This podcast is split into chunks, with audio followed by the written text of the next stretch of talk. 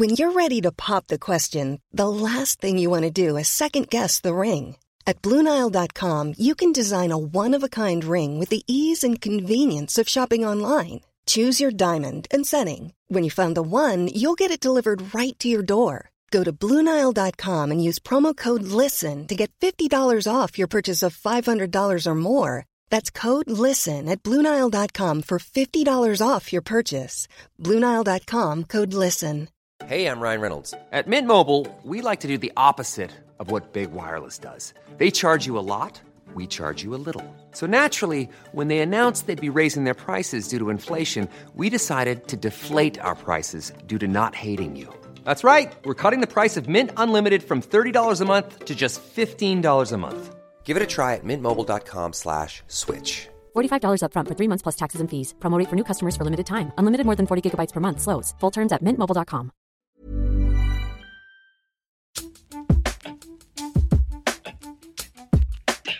Du lyssnar på avsnitt 89 av Britta och Parisas podcast, där vi alltså pratar om kultur, nyheter, politik, snackisar, allt som du går och tänker på och behöver någon slags manual till. Hur ska man tolka det här egentligen? Jag har en present till dig, Parisa. Det kommer bli ett quiz och det kommer att vara svårt. Underbart! Älskar att höra. Och jag kommer ta med an olika egon vi har att göra med i medievärlden just nu. Och att de är väldigt, väldigt osäkra och känsliga karaktärer innerst inne, trots deras kaxighet. Välkomna! Välkomna!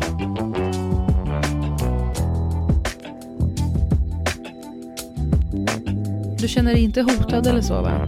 Alltså, lite. Här har du varit på tv. Alltså, det är ärligt talat, Parisa Amiri. Nu tycker jag att du ska ta det lite lugnt med att sitta och babbla i morgonsoffor om en annan podd. Ja, det är viss otrohetsvibb faktiskt. Vi pratar alltså om diktatorer, som ju är en faktapodcast. En 10 avsnitt lång serie, mer eller mindre. Och den ligger på Spotify enbart, exklusivt, för alltid. Och där... Parisa! Ja. Stoppa pressarna. Jag skulle googla nu Parisa Amiri diktaturer. Mm. Diktatorer. Mm. Och nej, vad stod det? Nej, då är det så här, då åker det upp Parisa Amiri podd först. Sen Parisa Amiri kille. Men gud, ja. Och sen kommer det Parisa Amiri ny podd med 1D. Och sen kommer Parisa Amiri ny podd med 2D. Men du driver, det här är det finaste jag hört. Sen kommer Parisa Amiri på spåret. Och sen kommer Parisa Amiri Britta Zackari. Hur fan jag njuter. Gud vad mysigt, vilka fina människor. Men Parisa Amiri kille, gud vad roligt. Alltså du blir så fnittrig av den. Jag klickar på den. Ja, men vad fan, du får googla på din egen tid. I alla fall. Nej, men det har känts... Nu ringer du in det. Det är exakt det här som är min egen tid. Men också du som kan prata med mig om sånt. Du väljer att googla sånt. Det är jävligt roligt. Ja, det är roligt. Nej, men den här veckan i alla fall har vi gått ut med det, att de här börjar släppas, och det känns jättekul, för jag älskar ju att få nörda ner mig i de här ämnena. Vi tar ju upp frågor som populism och auktoritära ledare och sådär, men insprängt mellan andra ämnen som råkar vara den veckans stora ämnen. Det här var ju lite mer en stor urladdning, kan jag säga, för att här får du bre ut det. Jag fick bry ut mig. Ja. Och flera som har lyssnat har varit så här, vad ovant det är att det inte är Brittas röst som följer. Så det ska du ha. Jag tycker jag ska klippa en egen version. Alltså ett slags director's cut. Du vet, som sånt här, jag vet inte vem som tittar på det, men så extra spår som brukade vara när man köpte DVD, där liksom regissören sitter och babblar över filmen. Ja, sån ska jag göra. Jag ska liksom bryta in så här. Här tycker jag att Parisa hade kunnat dra det här skämtet. Säkert någon möp där ute, alltså militärt överintresserad person, oftast man, som säkert gör det här i detta nu, kring mina utläggningar om Stalin och Hitler. Härligt! Underbart! En grej alltså. Möp. Herregud. Möp. Men podden still stands. Om det var någon som hajade till en stund och tänkte, aha, vadå? Byter hon podd nu? Nu fick ni er en reality check. Men hur känns det att den är ute nu då? Nej, men roligt. Jag har ägnat mig åt temaberättande mer i tv, eller i skrift. Men det här är ju min första faktiskt poddokumentär. Och jag lyssnar ju mycket på faktapoddar. Så jag hoppas att någon gillar den. Någon där ute, eventuellt. Så ödmjuk. Det jag har njutit mest av, all press som du har gjort kring det här. För du har ju fått göra mycket press. Det är ju supermysigt. Men att du drog ett ganska klassiskt, ett modernt klassiskt citat i morgonsoffan skulle jag vilja säga. Nu börjar ju direktorskatt. Nu börjar det att du börjar kommentera. Nu slänger vi in det här. Nej, men det handlar ju om, det var ju i tv-studion. Mm. Som du pratade om podden.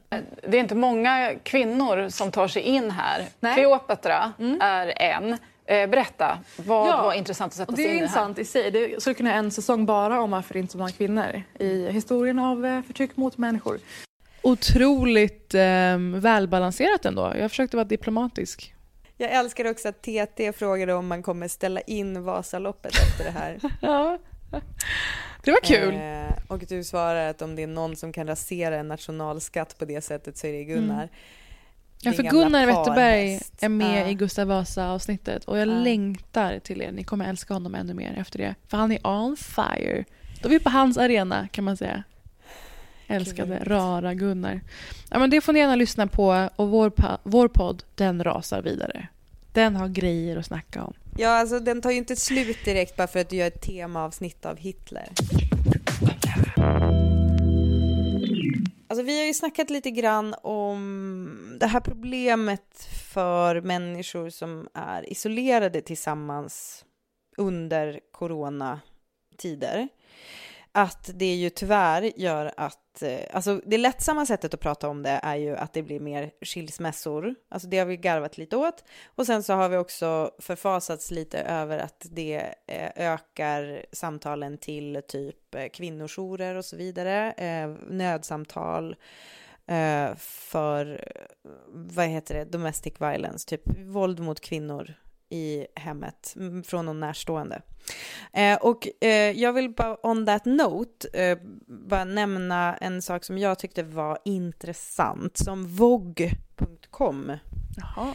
Eller Vogue som man säger i Spanien. Gamla goa Vogue. Ja, skriver om ett nytt märke. Ett mexikanskt märke som heter Soldaderas. Och vad heter det? Soldaderas. Alltså soldaderas är ju soldater. Så soldaderas är då liksom kvinnoversionen av det. Och det man kallade soldaderas. Det här var också kul tyckte jag för det var fashion and you learn something.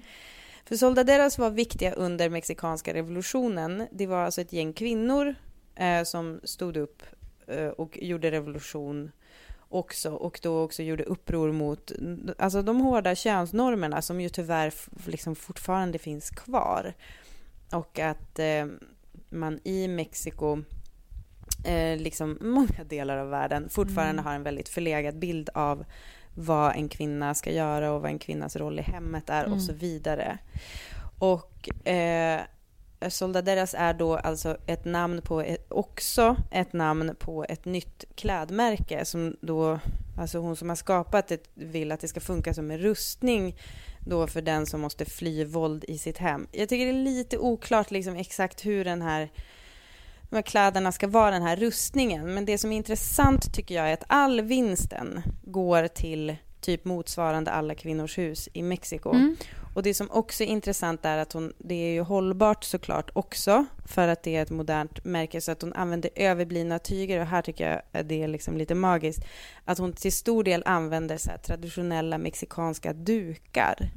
Alltså tablecloth som symboliserar den här liksom typ husliga kopplingen. Alltså det är som att man tar den här typ kvinnan som är fånge i sitt eget hem på något sätt med den här duken och det är skitsnygga kläder. Alltså det är lite så här, du gillar ju Kramers lobster shirt. Det är absolut. Typ lite så här den viben typ, på kläderna. Väldigt så här lekfullt, lite typ dansk stämning skulle jag vilja säga. Och det här med det här så vill hon då också uppmärksamma att samtalen, alltså nödsamtalen gällande våld mot kvinnor i Mexiko nådde en all time high i mars. Så det här är ju liksom en grej som pågår över hela världen. Ja. Men det är liksom, samtidigt så finns det då sådana här initiativ som också då langar cash rakt in. Fan, jag tycker liksom att det är värt att highlighta också, just för att det är så sällan mode, alltså det är ganska ofta så här, mode utger sig för att vara typ liksom medvetet. Mm. Men det är ganska sällan det går några faktiska pengar till, alltså det kan vara typ någon t-shirt med någon slogan eller någonting just sånt där. Det. Men det är väldigt sällan som det går faktiska pengar till faktiska initiativ som gör skillnad. Ja, men det var ju den här skandalen med jag tror det var H&M eller liknande, hade en så här, The Future is Female t-shirt. Och så visade det sig att de här gjordes i någon slags sweatshop, verkligen, där folk levde i misär. Tack för att jag fick prata en liten stund om fashion. Ja, visst. Tack för utrymmet. Mm. Och Britta, jag har förlustat. Jag har haft en otroligt trevlig tid med att titta på dokumentären om Jan Guillou. Har du hört om den? Va? Nej, när det här har flugit förbi mig. Berätta genast mer. Underbart, det glädjer mig, för då kommer mycket av det här komma som nyhet för dig. Ja. Men hur tolkar du Jan Guillou på det stora hela? Det vet jag inte. Din hållning kring den personen. Alltså jag tror att jag håller med Jan Guillou i sak, i mycket. Okay. Men hans person... Får jag säga? Det var så gulligt att du kom med ett sånt utlåtande. Ja. Men jag kände att jag ville vara duktig och så här säga något. Alltså så här... jag tror att jag tycker att det är bra att Jan Guillou finns. Mm. Men alltså jag kanske inte är liksom hans största fan så. Ja, men jag förstår att du vaktar orden här, för det är en person som är ganska känd för att ha en del vendettor och duster. Man vill inte hamna i onåd där så att säga. Ja, men alltså Parisa, jag tror så stort ego har jag inte att jag tror att jag är liksom på hans radar på något sätt. Alltså tyvärr så verkar hans radar vara allomfattande. Är den det? Men jag har en del klipp till dig faktiskt. Jag tänkte vi kan gå igenom lite vad det här berättar om personlighetstypen som Jan Guillou nu så självklart får symbolisera rakt ut. Först ut så har vi faktumet att förutom att den heter Den överlägsna journalisten, så känns det lite som att Jan Guillou kan ha varit delaktig i att korra eller till och med skriva många av voiceoversarna som går i den här dokumentären. Som alltså handlar om honom och hur otroligt unik och förträfflig han är på alla sätt. Oh, herregud. Mästaren av reportage, romaner och rutiner. I över 50 år har Jan Guillou hamrat fram artiklar, levererat historiska avslöjanden och attackerat makten i skop som skakat landet. Beundrad, men han provocerar och irriterar också för att han så tydligt visar att han vill vara bäst och klara utmaningar som ingen annan ger sig på. Det var blygsamt. Ja, verkligen. Och det här med att alla är ute efter honom blev ju verkligen sant i och med att han slängdes in i fängelse för det här med IB-affären. Det känner du till. Och när det händer något sånt med en person som redan hade den hur ska man säga, egenskapen, så blir det befäst livet ut på något sätt. Mm. Men det är ju ett intressant kapitel i Sveriges historia, tycker jag verkligen. Och när han får frågan i Kvällsöppet hur man hanterar att sitta isolerad i fängelse, vilket ju är fruktansvärt att han fick göra. Hur länge satt han där? Skoja om. Han blev dömd till 1 år och han menar på att han har suttit i isoleringscell då och då under 5 månader. Man kan ju bli sinnessjuk för mindre, tänker jag. Mm. Och då frågar de så här, vad är din metod för att stå ut i den här miljön? Frågar då programledarna på Kvällsöppet. Det är ett fint svartvitt nyhetsklipp.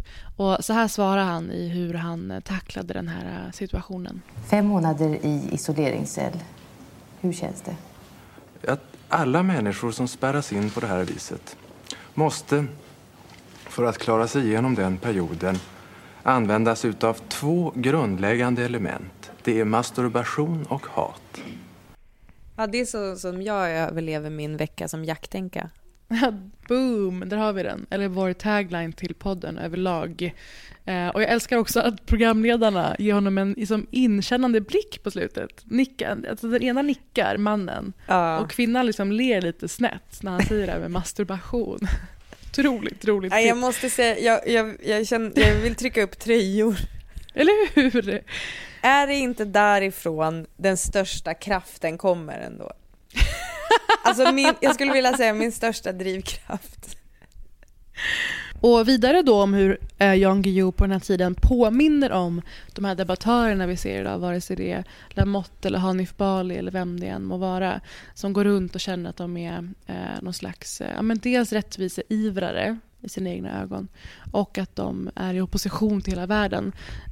Han fick ett program till slut, tv-program, och det hette Rekordmagasinet med Z, för det gick på TV3 tror jag. Det var coolt med Z under en period när i Sverige. Men då i alla fall gjorde han ett avsnitt om romer och brott, förstår du.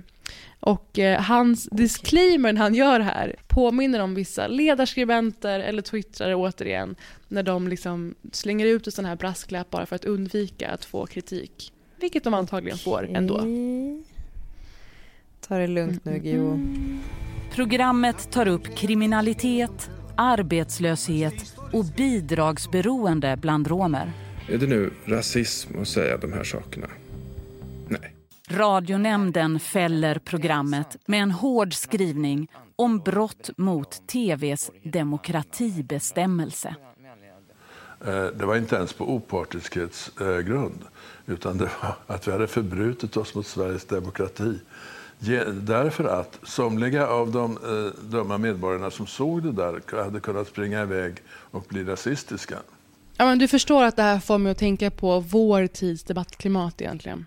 Att vara så här teflonig inför kritik egentligen och håna sina kritiker och stå fast vid sina uttalanden oavsett hur det drabbar andra människor egentligen. Precis, men det var ju ändå en ny variant, eller det är ju en gammal variant, men det var jag tyckte att det var lite uppfriskande att höra den där förklaringen istället. Det är som på något sätt att man skulle råka rekrytera någon till rasismen, att det är därför, men inte för att det är kränkande för folk. Utan att... Men och han säger det så hånfullt. Nej, men... mamma... Tyckte du det var hånfullt att säga någon av de dumma medborgarna? Men på den tiden så var ju tv ett ännu större inflytande i folks liv. Och det var ju ännu viktigare vad det sände ut för värderingar egentligen. Men han twittrade ju i tv, det var det han gjorde. Ja, men så det måste ju ha varit SVT ändå i och med att de snackar om opartiskhet här. Men det roligaste med dokumentären är ju tveklöst hans relation, eller relationen som var med Leif GW. Och vad som fick den att krackelera till slut. När två egon möts på stjärnhimlen på något sätt. Vad som kan uppstå. Visste du om att de var vänner förresten? Jag tror jag känner igen det här. Men jag måste säga, jag känner också att jag inte riktigt bryr mig. Men man kan ju absolut placera dem i samma alltså det där liksom jaktbyxa på. Ja, det är en del klipp från ett jaktprogram de gjorde. Nästan rart att se dem leka tillsammans.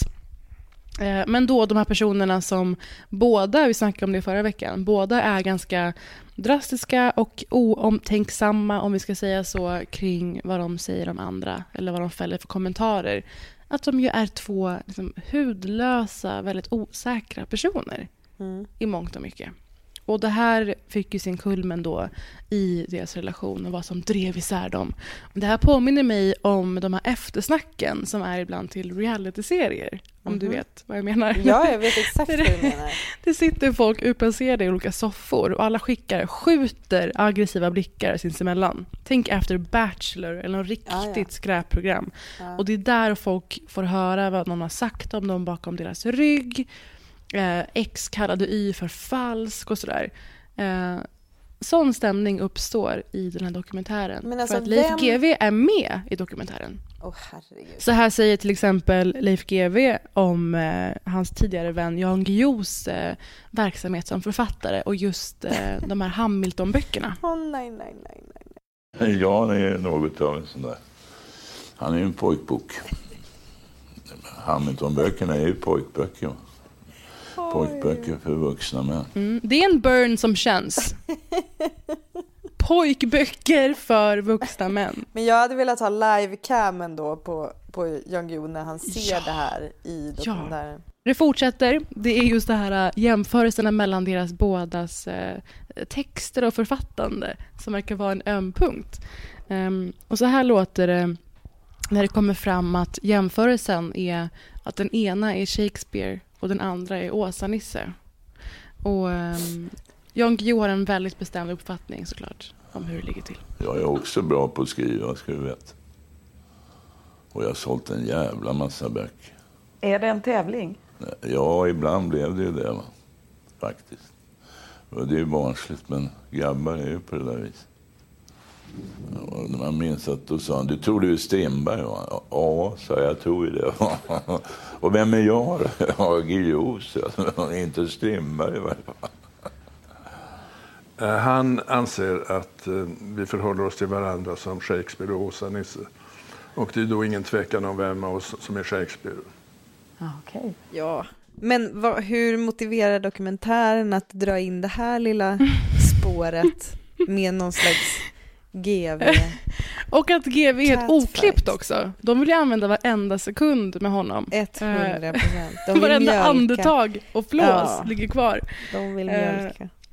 Absolut. Alltså, de måste ha varit chockade att de ens fick med honom i dokumentären, tänker jag. Det verkar ju inte som att han direkt vilar på hanen med att kasta ur sig olika skitsnack om Jan Guillou. Så han var väl ganska tacksam att få vara med. Dessutom i dokumentären om Jan Guillous hela livsverk. Där ville han in. Där ville han in och gegga. Men man märker att de fortfarande är sårade.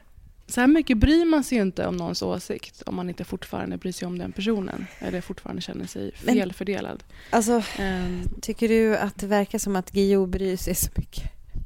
Nej, men du ska se nu, för nu kommer Guillou med ett sånt jäkla påhopp. Och här är det verkligen som bachelor-stämning.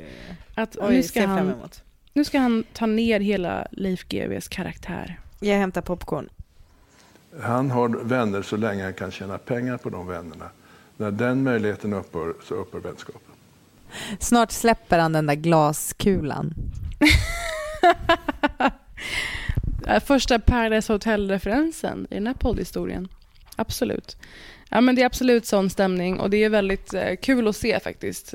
Dels för det här mediala men också för de här otroliga egorna. Och att det de kräver av andra kan de inte själva leva upp till. Och på det här temat så har det hänt två ytterligare grejer den här veckan som verkligen går rakt in i det här spåret. Och det är med två personer som vi ofta nämner. Första är såklart Alexander Bard. Har du sett det här? Nej. Gud vad roligt.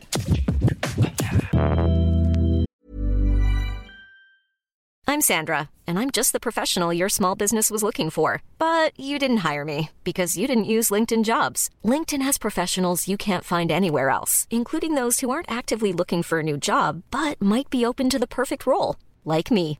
In a given month, over 70% of LinkedIn users don't visit other leading job sites. So if you're not looking on LinkedIn, you'll miss out on great candidates, like Sandra. Start hiring professionals like a professional. Post your free job on linkedin.com/people today. Burrow is a furniture company known for timeless design and thoughtful construction, and free shipping, and that extends to their outdoor collection. Their outdoor furniture is built to withstand the elements, featuring rust-proof stainless steel hardware, weather-ready teak, and quick-dry foam cushions. For Memorial Day, get 15% off your Burrow purchase at burrow.com/acast, and up to 25% off outdoor. That's up to 25% off outdoor furniture at burrow.com/acast. Men Alexander Bard som då säger sig vara så otroligt fri och vild i tanken och i debatten. Mm. Han hamnar i en podcast, nämligen podcasten Den svarta tråden, där han pratar lite lätt med gästen. Han blir kvar i 15 sekunder trots att han är så otroligt tolerant enligt sig själv. För att han kallar den här programledaren Abdishakur Mohammed Ali för n-ordet. Bland det första han gör när han kommer in tydligen i studion. Och programledaren finner sig ganska snabbt och tar upp det här under inspelningen. Och Britta, it's your lucky day, för det här är en filmad podcast.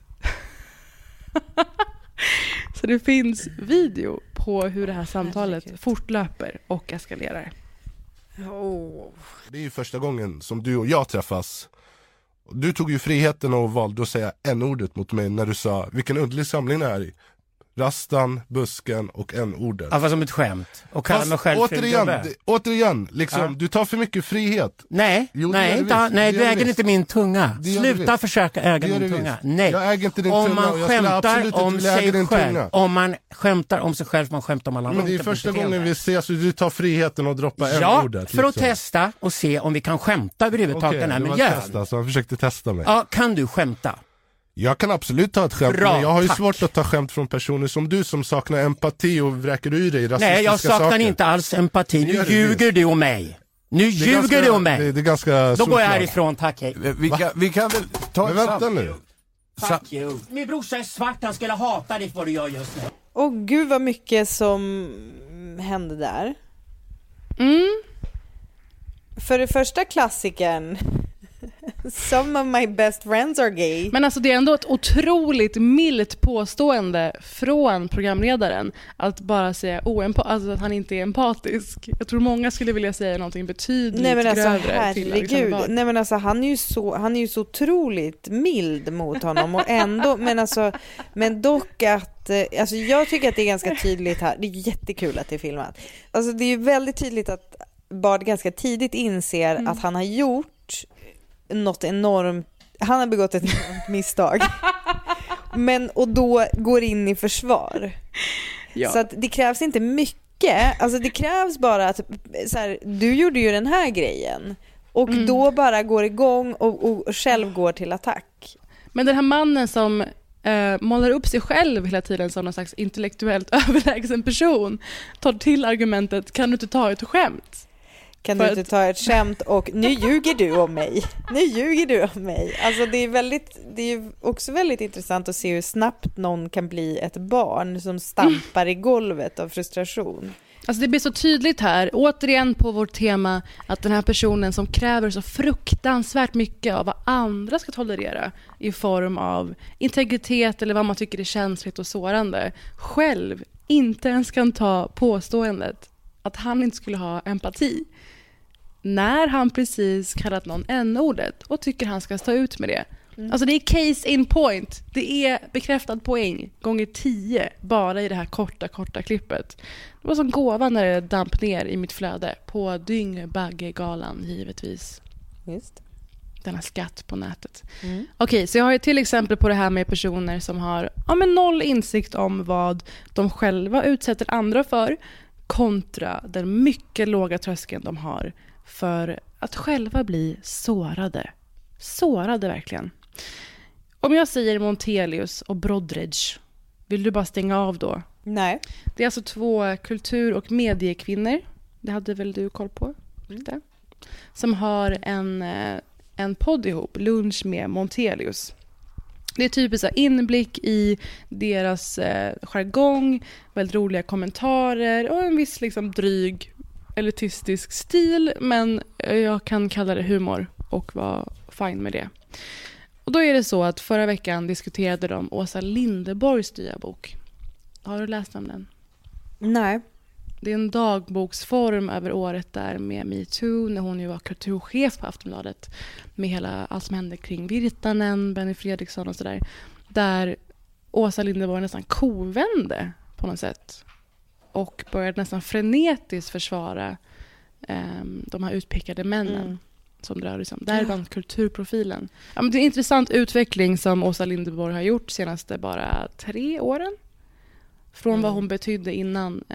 Och Montelius och Brodridge är ju otroligt skarpa personer och var kritiska mot hennes, hur hon återgav den här eran. Det är så otroligt raljant tydligen om Me Too. Men så kommer det här som jag tror kommer intressera dig. De gör också så att de pratar om att Åsa Lindeborg är omgiven av en manskör. Olika män i hennes omgivning som bara stöttar henne i detta. Att hon börjar kritisera Me Too och sådär. Och däribland Lena Andersson. Ja, hon är med i manskören. Ja, och då säger också Gunilla, tror jag, lite skämtsamt att men och Lena Andersson är ju i princip en man. Och där Om vi stannar där, hur känner du för det uttalandet till att börja med? Nej, men alltså det kändes väl lite onödigt, för du går man ju in på så här könsidentitet och bla bla bla, och vad tillskriver vi olika kön? För och så du vidare. Tolkar det hennes utseende? Nej, alltså jag trodde att hon menar i stilen som hon kör, alltså hennes väldigt manstillvända retorik, eller hennes krönikor på sistone liksom. För det är snarare det vi hade sagt. Att hon har manstillvända åsikter. Ja, exakt. Alltså just att, så här, att tillskriva henne någon slags... Alltså, om man känner personer som har gått från liksom, kvinna till man eller man till kvinna för att de känner sig mer hemma i det. Alltså det blir liksom... Ska vi dra in hela det? Alltså det blir så orättvist på något sätt att vara och toucha på det området. Det som de vill ha sagt, gissar jag, är ju att Lena Andersson för en väldigt så här... manstillvänd, alltså snudd på antifeministisk agenda, som jag tycker är häpnadsväckande att bevittna, när hon tidigare har skrivit böcker som ju på ett väldigt bra sätt, tycker jag, belyser liksom maktrelationen mellan så här en ganska typisk typ manligt geni så här, och en otroligt kvinna ironiskt. I beroende. Ja, det är ironiskt, det är det verkligen. Och, alltså egenmäktigt förfarande. Vi har snackat mycket om den förut och om henne förut, men, men också verkligen utan ironiskt. Personligt ansvar är ju liksom också på samma tema, vill jag minnas. Men det som, så det tycker jag är jätteintressant att prata om. Det är ju tråkigt att reducera det till att hon är en snubbe. Ja, men det som du är inne på, att hon har klandrat och liksom nästan misstänkliggjort kvinnor som har gått ut med vittnesmål under MeToo. Att hon har kommit med ganska grumliga åsikter kring hur det perfekta offret beter sig efter våldtäkter. Ja. Och såklart hela Paolo Roberto-fadäsen. Vi pratar ganska mycket om Lena Anderssons texter i vårt avsnitt Torsk-washing, tror jag. Eller det efterkommande. Och hon menade på att köparens pengar i en sån transaktion är avsedda att ersätta säljarens frånvaro av lust. Så beskrev Lena Andersson en världsomspännande fruktansvärd industri som liksom handlar runt flickors och kvinnors kroppar som att det vore boskap egentligen. Eller värre till och med. Och hon fortsatte så här i hela texten, och det blev en jättedebatt såklart. Och det är det de syftar på. Det tycker jag är ganska tydligt. Men då har det här hänt. Nummer 1. Lena Andersson har hört podden. Och sen nummer 2 då. Lena Andersson vill få framföra ett svar. Helt enkelt. Kritik mot vad de har sagt. Yeah. Nummer 3. Det slutar med att Lena Andersson medverkar med dem i podden. Vi har faktiskt till och med Lena Andersson som gäst. Välkommen Lena. Tackar. Det var du som kontaktade oss faktiskt och ville komma och prata med oss. Du var inte helt nöjd med vårt förra avsnitt. Nej, vilket väl var och en som lyssnar på det skulle kunna förstå. Nej, jag vill komma och bemöta er eftersom ni var så elaka. Men alltså, man känner att Lena Andersson är både modig och löjlig på något sätt. Ah, okay. Som gör det här, som söker upp sina kritiker. Alltså jag vet inte, jag har ju blivit utskälld och jätteförnedrad av vissa poddare. Jag har inte ens skrivit till dem. Det finns liksom inte i min natur på något sätt. Och det som följer bara, ska vi säga, är att Montelius lägger fram, tycker jag, väldigt smidigt orimligheterna i Lenas olika argument och hur hon tycker att det står för en bakåtsträvande kvinnosyn. Ska vi säga kort kjol kvinnosynen? Att vissa kvinnor förtjänar nästan att övergrepp har hänt och sånt. Vad trodde hon skulle hända? Ja. Argument och sånt. Ja, och att de mer eller mindre ber om det, bjuder in till det. Det är ett resonemang som jag känner igen från ett par generationer bak. Att om en kvinna beter sig på ett visst sätt. Lite förr i världen så var det också om hon klär sig på ett visst sätt. Nu är det väl mer, följer hon med hem till någon, sover hon över, träffar hon honom efteråt. Då förflyttas ansvaret för vad mannen har gjort till henne. På grund av vad hon kan antas ha velat utifrån hur hon betedde sig. Och det är ju snarare att Att lägga på en kvinna ansvar för vad en man gör. Men allt som allt så sällar sig ju ändå Lena Andersson till det här gänget såklart. Och att du bara målas upp mer och mer en gemensam fåra i de här debattörerna som tar upp så mycket tanketid och prattid i den här podden. Som så gärna vill höras, så gärna vill gå in och rucka på vad andra människor ska behöva tolerera eller stå ut med utan att bli sårade eller kränkta. Men som själva har en väldigt, väldigt låg tröskel för när någonting gör lite ont. När någonting svider lite. Jag har en liten surprise till dig. Jag har ett quiz! Hejo!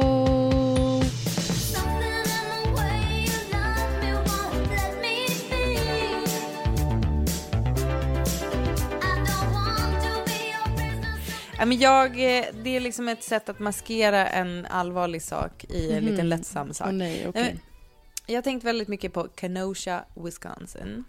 Ja, herregud. Så här, vi tror ju att det bara händer där. Och det gör det ju på sätt och vis än så länge. Vi har ju inte samma historia av slaveri och att liksom systematiskt förtrycka en stor del av befolkningen. Men vi pratar alltså om som Black Lives Matter strider, då menar jag protester å ena sidan och sen att olika personer som motsätter sig tanken på att svarta ska kunna protestera mot polisvåld har anslutit sig med vapen och annat.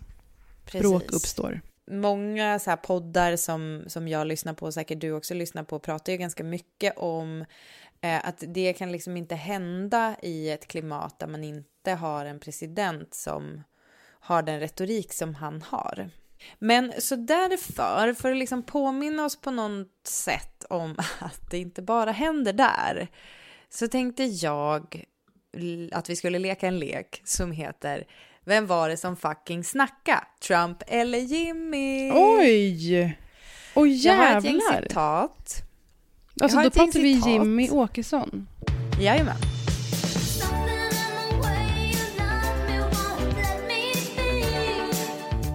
Ja, men jag har samlat ett gäng citat och så har jag maskerat dem så att du inte ska kunna liksom, när de säger så här i vårat land så kommer jag säga vårat land istället för liksom USA eller Sverige.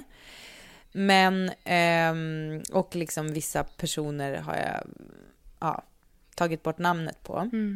Men så att du ska få gissa då om det var Jimmy eller Trump. Men gud vad spännande. Som var det som sa det. Har du kokat ihop? Först ut. Om varför det inte ska få byggas fler moskéer i landet. Här kommer citatet. Det passar inte. De är ju en symbol för ett mångkulturellt samhälle. Majoriteten är ju kristen. Jimmy eller Trump? Det här måste ju vara Jimmy. Det är väl en hjärtefråga för honom. Ding, ding, ding. Yes. Det var Jimmy Åkesson i en intervju i Aftonbladet. Nej, 2006. Jag tror också att Trump är ganska oreligiös och att det ligger honom i fatet inför väljarna. Att han inte är en sån här in God we trust, God save America, som ju Biden mycket mer är faktiskt på något sätt. Hold that thought. När vi går vidare. Här har jag då tagit bort namnet, så jag har skrivit istället, citatet är: min kvinnliga motståndare är den mest fientliga mot vårt land. Är den mest landsfientliga, kan man säga så, politiken vi har haft i det här landet. Ja, båda har ju en tendens att prata om landsfiender, kan man säga. Det var ju kul när Jimmy på sitt sommartal häromdagen stod och sa hej alla Sverigevänner och övriga medborgare. Att man är antingen eller, med andra ord. Vi andra är bara enemies. Nej, men jag gissar att det ändå är Trump i och med kvinnlig motståndare. Det var faktiskt Jimmy som sa detta om Mona Sahlin. Du skojar. Han för jag antog att det var Hillary Clinton-hatet. Jag förstår, det var en liten luring. Ja, spännande. Men vi glömmer ju ibland att Mona Sahlin har varit med i leken här. Men Jimmy har faktiskt vid upprepade tillfällen snackat om att Mona Sahlin hatar Sverige och sådär. Jaha. Det här sa han i Arbetarbladet. På tal om att piska upp en liksom hotbild mot landet så att folk ska behöva förena sig, beväpna sig. Ja. Okej, vi går vidare. Du har en poäng än så länge. Ja, det är bra. Nästa citat. Men var det som sa det? Vem var det som fucking snacka? Är det någon som kommer ihåg den referensen? Alltså, vem var det som fucking kasta? Kommer inte ihåg den det virala klippet? Vem var det som fucking kasta? Jag ska klippa hans tung.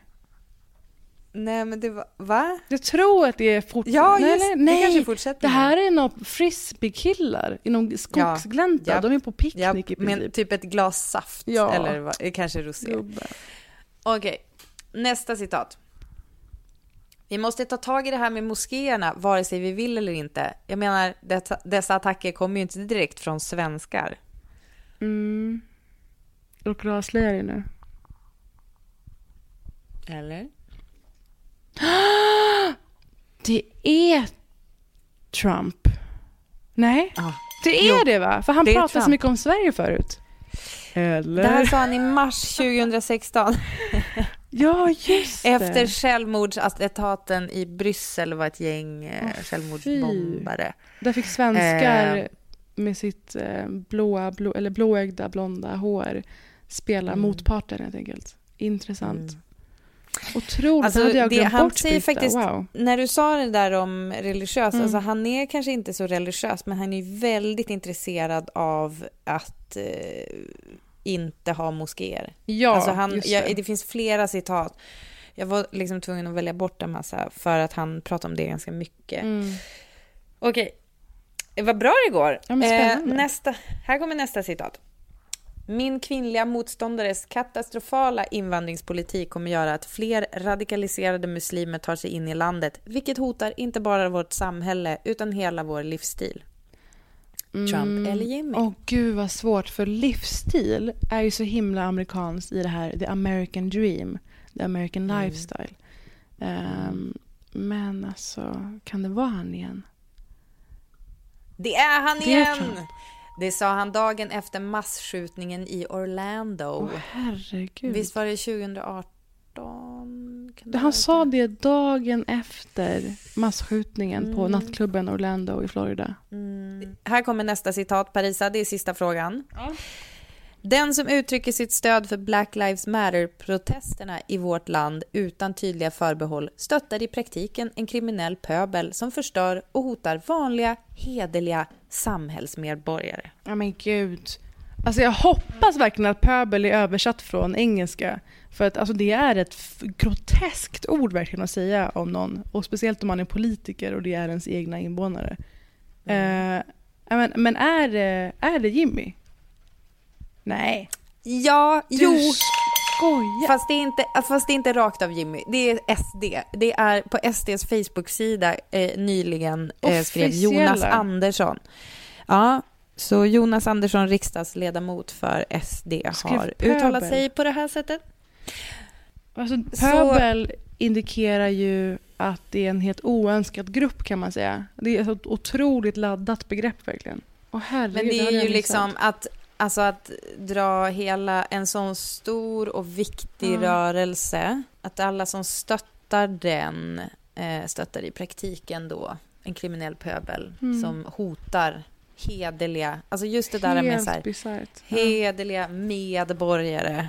Exakt, sätta hederliga i motsats till då människor som är mörkare än gemene man i Sverige. Verkligen. Och herregud, vad djupt. Då förstår man ju att folk, vanliga hederliga samhällsmedborgare, måste ju beväpna sig själva och försvara sig. Men vad tror du är det att SD tittar så mycket på USA och har lärt sig så mycket av deras system med Breitbart och med den här retoriken? Eller hur kommer det sig att det är så likt, tänker du?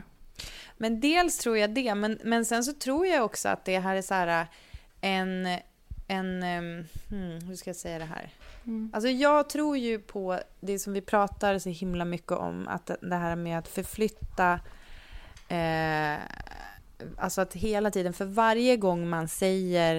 varje gång man utmålar en grupp som kriminell eller en religion som kriminell, alltså jag vet att Black Lives Matter inte nödvändigtvis har med liksom moskéer eller islam att göra, men här är ju ett uttryck för alltså att misstänkliggöra människor baserat på tro och utseende, att tillskriva folk särskilda egenskaper baserat på var de kommer ifrån eller vem de ber till och så vidare. Mm. Alltså den typen av retorik, den är ju liksom egentligen, den är urgammal. Mm. Den är världsomspännande. Det är klart att de hittar varandra på internet. Mm. Absolut. Men det finns ju också, jag menar, det är ju samma vindar som blåser. Det är ju inte bara USA liksom. Det är ju också Sydeuropa och ja, egentligen hela Europa när vi tänker. Man blir bara så chockad att folk inte känner igen det mönstret.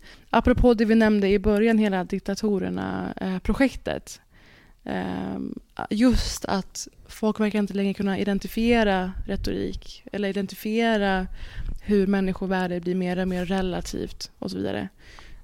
Men gud, alltså Britta, undrar hur många som fick full pott, om någon. Ja, det är lite snårigt när man går in i den här skogen. Jag märker att du är nöjd att det var en svår quiz för mig dock. Du får den. Ja, men är inte du nöjd för det också? Ja, verkligen. Alltså, du fick alltså, den, för det var lärorikt. Rafael Nadal att få en värdig motståndare i tennis. Verkligen, det var lärorikt för oss alla, känner jag.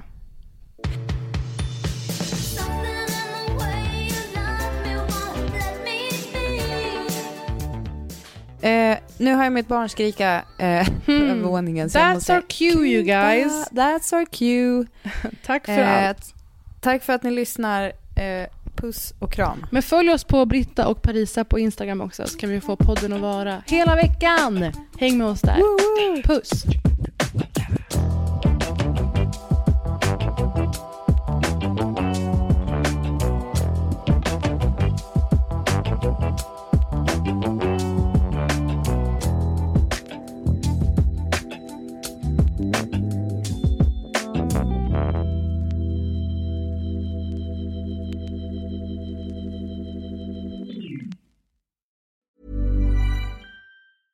Planning for your next trip? Elevate your travel style with Quince. Quince has all the jet-setting essentials you'll want for your next getaway, like European linen, premium luggage options, buttery soft Italian leather bags, and so much more. And it's all priced at 50 to 80% less than similar brands. Plus, Quince only works with factories that use safe and ethical manufacturing practices. Pack your bags with high-quality essentials you'll be wearing for vacations to come with Quince. Go to quince.com/pack for free shipping and 365-day returns. Support comes from ServiceNow, the AI platform for business transformation. You've heard the hype around AI. The truth is, AI is only as powerful as the platform it's built into. ServiceNow is the platform that puts AI to work for people across your business, removing friction and frustration for your employees, supercharging productivity for your developers, providing intelligent tools for your service agents to make customers happier. All built into a single platform you can use right now. That's why the world works with ServiceNow. Visit servicenow.com/AI for people to learn more.